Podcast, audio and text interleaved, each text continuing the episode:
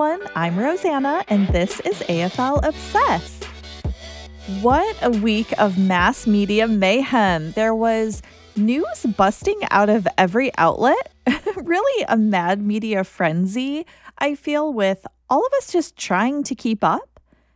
I've been resting my voice too since I lost it just after recording last time, so we'll see if it holds out for this epi. I did wake again without one.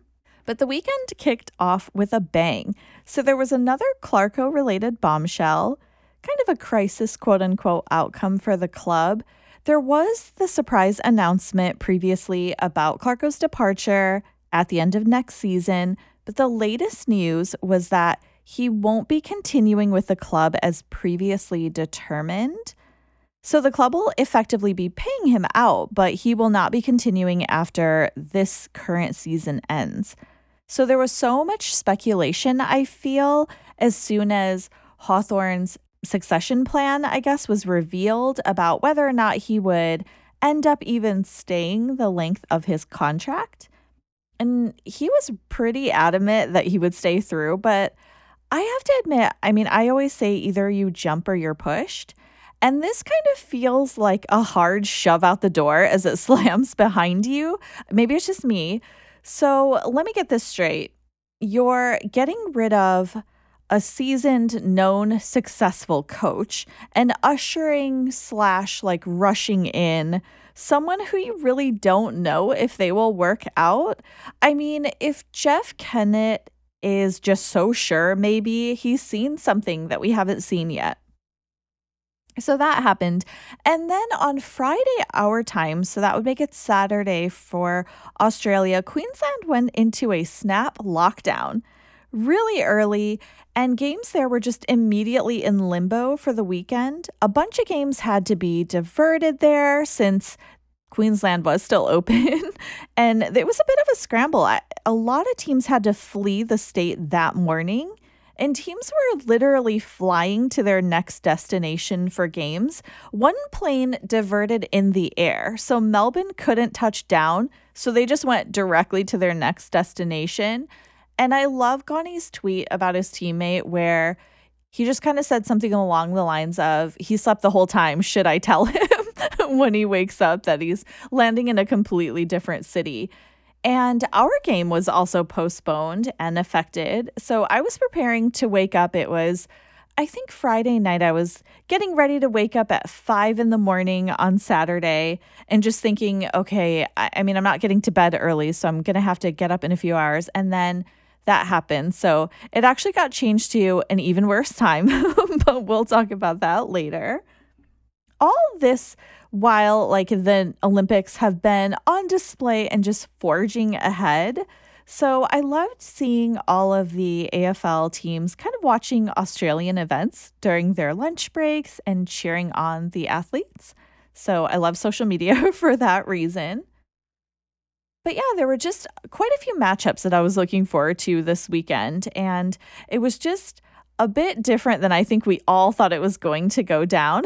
we will just get right to it though and kind of dive into that opening overture of my overall thoughts on the week and just kind of where we're at now in New York City and also in Australia. So I just realized actually that I talk about my partner Andrew quite a bit and I always just say Andrew and I. So for anyone new here, you'll probably hear about him quite a bit. But we've really kind of charged ahead with decorating our place. We've been putting together some furniture. I love building and tools for that. And Andrew actually got me for my birthday, I think in 2017, I want to say, this drill set. I don't know if I've talked about this before. It's pink. but yeah, we're just kind of waiting on a media console that should be delivered this week. So that's kind of exciting. And I'm looking forward to just being able to store some more things and just the challenges of kind of living in a smaller space. I think it's something that I'm still learning, even though I should have lots of practice. But just thinking of creative pieces like a storage ottoman or just, I don't know, the dimensions of the walls kind of make it difficult for us to kind of tuck anything. But I mean, when we're finished, I'll definitely be sharing on Insta and maybe with some stories there. but we saw our friend Sean over the weekend since he recently moved also. And I just have to say, I had some plant envy when I saw his place. Um, I'm actually going to have some stories for that. I'll post some things on Insta. So after brunch, we went to this really nice place on Elizabeth Street. I'm not sure what it's called. I think it's like the Elizabeth Street Garden or something. And it's this outdoor public garden that will sometimes show movies. This beautiful and relaxing setting. I have pictures of that too, where we kind of just spent some time outside and in greenery. And you know how much I love that. And yeah, my friend just always has plants. And so he and my friend Veronica have kind of been trying to help me determine like what I want and kind of what I want to get. I've never really been a succulent or plant person. I just really kind of want them to filter the air and also brighten up our place. And I'm just really like in that space right now where I'm really loving them. So I'm not necessarily, I don't know, some of the places that we've stayed at while we were gone had plants and I kept them all alive. so I'm thinking I don't need plants that necessarily like thrive on neglect. But if you guys have any suggestions or that, you know, of plants that you have that you keep or you want to send me some inspiration with your space and what you have, I would love to see them. I'm just kind of deciding in the next couple of weeks and I would just love to see what you guys have. AFL Footy Obsessed at Gmail and AFL Obsessed on Twitter, Instagram, and Facebook. If you want to just kind of send me like a snippet or like a shot of something that you have going on. I would really love that. And New York City just announced that they will require proof of vaccination for anybody who wants to participate in indoor activities. So that's restaurants, gyms, any entertainment spaces, and performances. And that applies to all the workers at those places too. So it's similar to kind of the mandates that they had last month in France and in Italy. So I think we're the first in the US to do this, but it'll begin later this month after, I guess, like a transition period. And there will be some enforcement, I think, when schools are expected to reopen, and also just kind of all the workers returning to Manhattan. And Broadway has said that you must be vaccinated and you have to wear a mask in order to catch a show.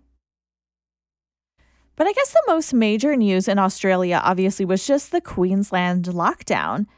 So they went into a snap lockdown. I think it's been extended in some areas. I will say, I was surprised that the rugby league games that were scheduled for last weekend in Queensland went ahead as planned, even though the AFL teams were kind of forced to leave the state. I can't really rationalize all of that in my head. So if someone wants to explain to me how that happened, I just feel like there was a lot of shuffling around on the AFL's end, kind of like a wedding planner when you just have to go into contingency planning due to inclement weather or whatever, and you just kind of want to keep everyone happy that's part of the event. But they did manage to have all the games go down with such a quick turnaround. So I just really applaud the AFL for that. I feel like there's they're just like a trained ballerina. I don't know, where you kind of pivot and leap and execute with grace. I'm just really thankful that all the games did go down. It was a footy obsession, like obsessive's dream. I can't talk, where the games were stacked back to back in a five game monster Sunday. So even though COVID wreaked havoc on the fixture, they were able to pull off every game of the round. So that was pretty amazing. Unfortunately for my super coach team, I just kind of rushed to captain someone with no loophole because I wasn't sure if the other games were going to be made up during the buys. So I just kind of freaked out and captained quickly. Not the best move maybe I'll tell you later who I ended up kind of throwing that on. At least everybody managed to grab some points, but there were some pretty disappointing things that happened there with my team. So I hope your team fared better. But now let's get to footy and on to Act One with AFL headlines and highlights for round 20. So in the Hawthorn versus Brisbane game, which was one I was honestly looking forward to because I just wanted to see how that would play out, especially with all of the Clarko issues happening behind the scenes. They did determine just before the game that they would be passing the reins like a year earlier than planned. So I wondered how the team would adapt to that. And going into this game, too, Brisbane, or I'm sorry, Hawthorn was only separated by percentage from North in like last place. And that was just the only thing that kept them above them on the ladder. But this was such a surprising game. It was on TV. I was really excited about that. The Lions only had one point in the entire first quarter, not something I expected. And they did rally and kick eight in the final, but it wasn't quite enough. But yeah, Hawthorn kind of caused a whole bunch of front half turnovers to really create opportunities for their forwards, which was really exciting, and everyone really delivered on their behalf. There were a ton of exciting moments from this game, but I have to say, the Breust goal and McStay's hanger are two of my favorite things that happened. And I know that Clarko kind of cited differences in game plan as to why they kind of had to fast track this whole Hawthorn succession plan. But on Saturday in Tassie, Clarko's approach still seemed to kind of work. So I don't know, he still got it. I think that was really what we all learned at the end of the game. And I think I'm just really curious about how much influence Sam Mitchell really has at the moment on the playing group. And a really exciting part, I think, of the game too was just the medical sub for Brisbane, who was unused last week. Nakia Cockatoo. He's been a really exciting player for so long. He finally got some game time. I love a redemption story. I love a comeback story. And he hasn't played since round three of 2018 because of injury, and he got Brisbane's first goal of the game. So, really exciting to see that happen. I think really exciting to see too Hawthorn's playing group kind of overcoming everything that's happening behind the scenes too. And it was a shocking upset win. So I was watching that game on TV. And then, of course, my game wasn't on TV. So I diverted to watch AFL and watched my game at the same time. It kind of went off like sort of simultaneously, and then it just flowed right into after that Brisbane game to the next game that was on the same channel. so I sort of watched like three games back to back. It was pretty hilarious. The change was to 1 10 a.m. my time. So again, I think the game ended just after 4 a.m. so that was a rough change, but what a fight if you guys saw this game, it was just an amazing effort on both sides. And I am just so proud of that we never gave up in our fight.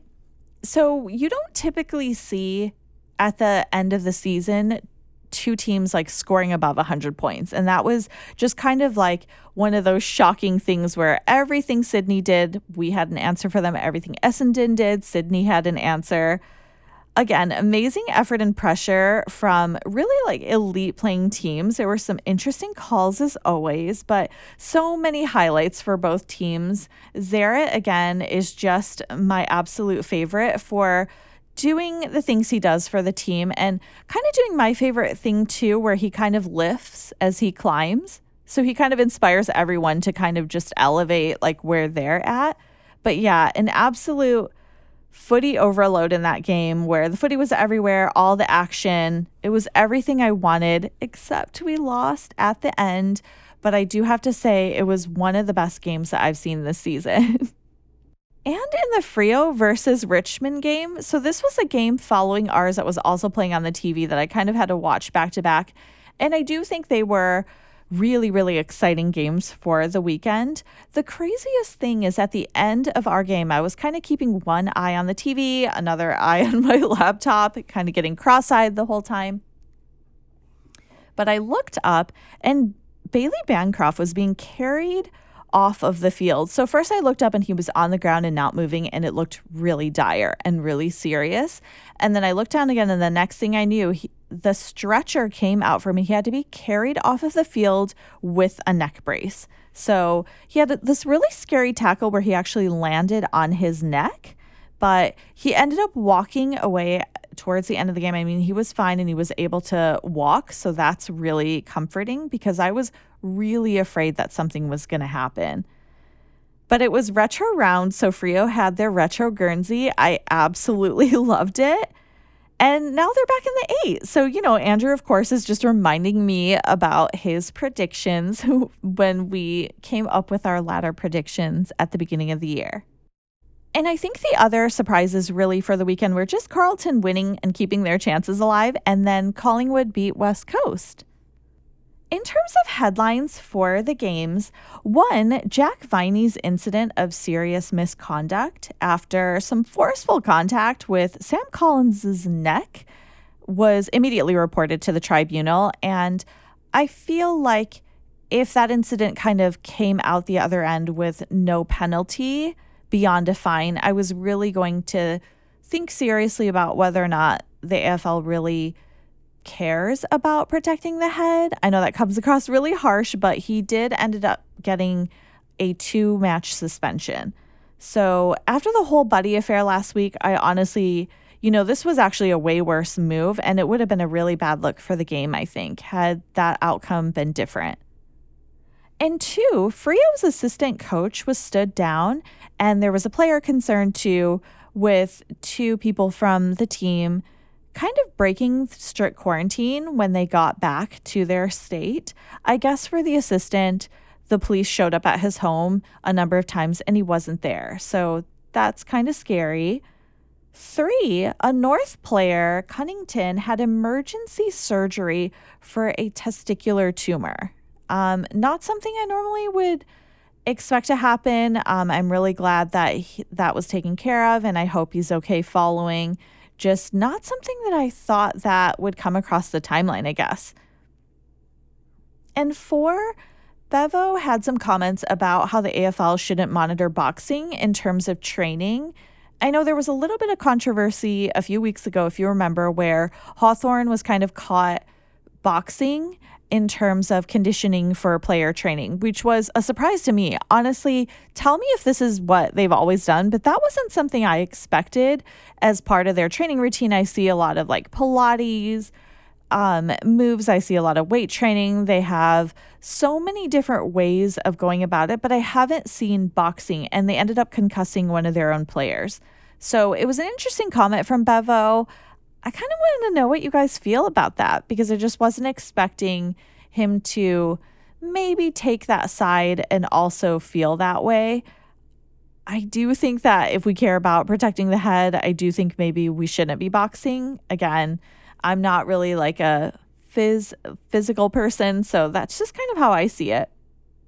But I mean, what did you guys think of all of that? Definitely share your thoughts with me um, and what you thought about the round two and what you're looking most forward to this week. Okay, it's intermission. So during this time, let's just cut away to other sports. So the NBA draft happened right here at the Barclays Center. So I was really excited. I love that space. And the sixth overall pick was an Australian. So that was really exciting. G. Josh Giddey, I want to say, went to OKC. So he's going to Oklahoma City Thunder. And that makes him the fifth Australian born player to be taken within the lottery on draft night. But he's a teen, he's 18. so congrats, congrats. And I just look forward to following your career now. As for the Olympics, I have been watching quite a bit of it, especially with track and field. And especially with Andrew there, I'm obviously cheering for Australian athletes too. Some of them have been really, really exciting. I'm just maybe cheering a little louder for Americans.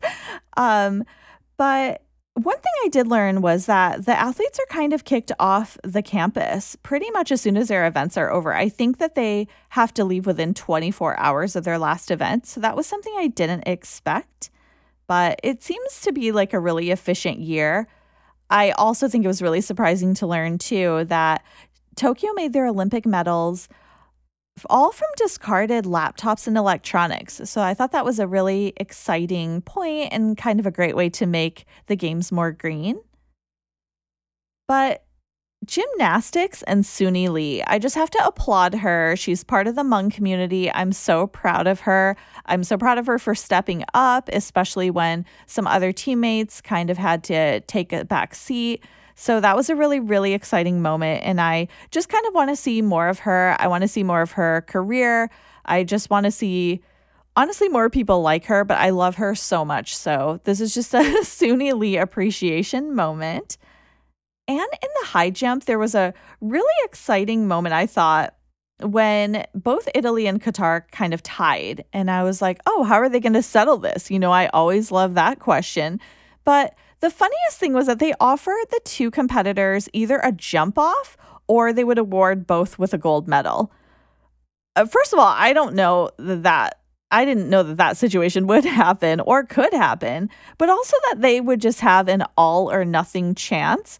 I mean, who would choose jump off in that situation? Not me. Obviously, I would want a gold medal and I'll pick that every time. But that was a really interesting and exciting moment. And they kind of both looked at each other and were like, yeah, we'll take a medal. so that was kind of fun.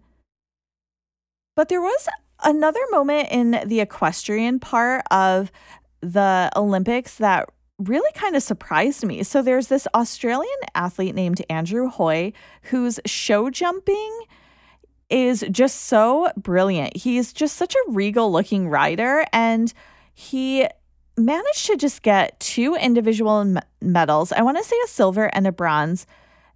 I guess 37 years after he made the first of his appearances at the Olympics. So this is his eighth appearance. Massive props to him. Also, he's 62 years old. So that was just kind of an amazing thing for me. I mean, you're inspiring all of us to just keep going. He's in amazing shape. So that was just another moment of celebration, I think, from the Olympics that it's just fun, but also surprising in a great way. And now we're on to Act Two, where we chat about relevant footy topics and issues. Okay, look, I know this is an intermission, but just kind of follow me down this rabbit hole. So, the Mets recently acquired Javier Baez from the Chicago Cubs because they just need some extra magic. They've actually been leading the National League East for months, if you care about baseball at all. So, they are in contention. They kind of bolstered their infield with this player. He just does a lot of things like offensively, defensively, he is a base runner. He just brings like star power and style, and he has this slick glove work that I really think can just add so much. So, kind of at the 11th hour of trading before deadline, you know, Baez is eligible for free agency at the end of the season, but they made that trade happen. And that just really reminded me of the endless debate about whether or not the AFL should have a mid-season trade period. So, this is something that's been debated for a really long time. It was something I questioned as soon as I started watching the sport and really getting into it. So, what would be the point of this? I know we've mentioned it a little bit before, but what would be the point of the draft and how would it work? Hypothetically, obviously, this is just kind of how I've worked it out in my mind. So, for the top eight teams that kind of have a chance at a premiership, they could really look at their list and see where they might have a hole or some kind of a gap. And that could be due to their injury list or just not having an option in that role on their team. And they could maybe snag a player from one of the bottom teams. So, again, purely hypothetical. For example, you know, Melbourne could look at their list and think, we need someone to help us get there. And a bottom tier team could give up, say, a star player in exchange for a high, high price point and some really high draft picks so that it's, you know, going to help both teams out. I think at first I was thinking, like, how like what would the bottom team get if they're also trying to build a better group? Like how is it beneficial to them? But they would get a higher price in return on that trade than potentially at the end of the year. So they would potentially pay more mid-season like i've said for say melbourne to get a star player from a team to just kind of help them to boost their chances and fill an immediate and intense need so maybe also Hawthorn could be like, who wants Tom Mitchell? You know, and maybe Melbourne pulls the trigger and they're thinking for the first time in 50 years or whatever, you know, we might not get that chance again. So, of course, you'd wait until like the last minute to suss out like your team's chances and where you stand before you go all in on a player. I do really think, though, it would boost a top team. And for a bottom team, it would really kind of help them build on their future. If you get a whole host of draft picks, the key being, again, that you'll get a higher price for that bottom team. They'll get a higher price than they would at the end of the year when all the teams are wondering, you know, if the player will be any good next season. It's right in the middle of the action when they're strongest, right when they're kind of giving it their all. I will say all of that with kind of like an asterisk that I still think a player has to make above a certain threshold, kind of a star player type pay in order to be eligible for something like this or even be impacted by this because it really does kind of shake up your life if you have to pick up and move. In a sense, though, you wouldn't lose anything if trading. I feel like it would be mutually beneficial for both parties. Otherwise, they wouldn't agree to it. I do think there's no way this could happen, though, without player consent. And that is something that the coaches and I think the AFL has also debated about whether or not they can trade players without their consent. I'm not saying that I think all sports need to become more American in this way or to even mimic our models, to be honest. It is something I imagine would have to be proposed to the AFL Players Association and kind of written into their contracts. If you don't get their consent, it wouldn't go through. So, at least from my research, I've found where because it could really affect like playing group culture and just the bonds that are formed when you're in a playing group.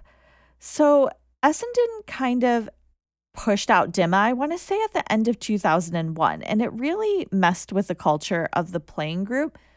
More recently, we all remember the Collingwood Treloar mess when Buckley kind of delivered like a mind F to Treloar by telling him that the senior leadership group didn't like him and didn't want him anymore on the team, and that really everyone just wanted him off the team.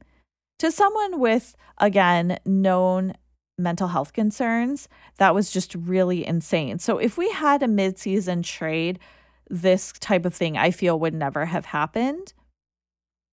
All that said, I'm not certain that I want this to happen. It's just something that I've really wondered about and really worked through in my mind quite a bit.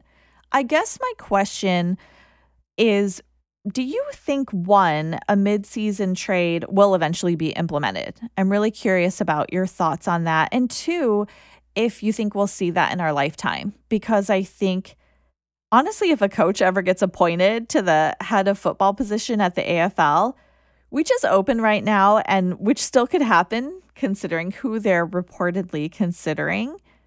I think this could happen because I think it would be a discussion that would be much more in the forefront of their minds in terms of implementing. Has a coach ever been in that role also? As far as I know, there hasn't, but someone please inform me because I am really curious about if that goes down, but also what you guys think about whether or not it's possible, and also if you want that to happen. Obviously, if you're a player, you don't. To be honest, I don't know if I'd go for it. I don't know if this is something I'd want, not just because of where we are, but mostly just how it affects everything else that's going on. And I think if this isn't something, you know, I don't think it necessarily needs to change, but let me know your thoughts and let me know if you agree with me. But now it's the after show since there's no wrap up this week. And I just have to give props to Mayne from Collingwood because he's retiring after the season. And I also just wanted to let you guys know that I'm bringing the minis back. so I want to relaunch the stories. I'd love to hear from you guys if you want to be a part of it, but I'll be bringing them back so you can kind of hear some of my favorites and just to continue to add, because I really think that the minis are something that have been requested quite a bit. But thanks, guys, for listening, rating, and subscribing. And thanks for hanging around for the show. Stay safe and healthy. Check on your friends and neighbors. We'll get through this like footy. I'm virtually hugging you, and we'll talk footy soon.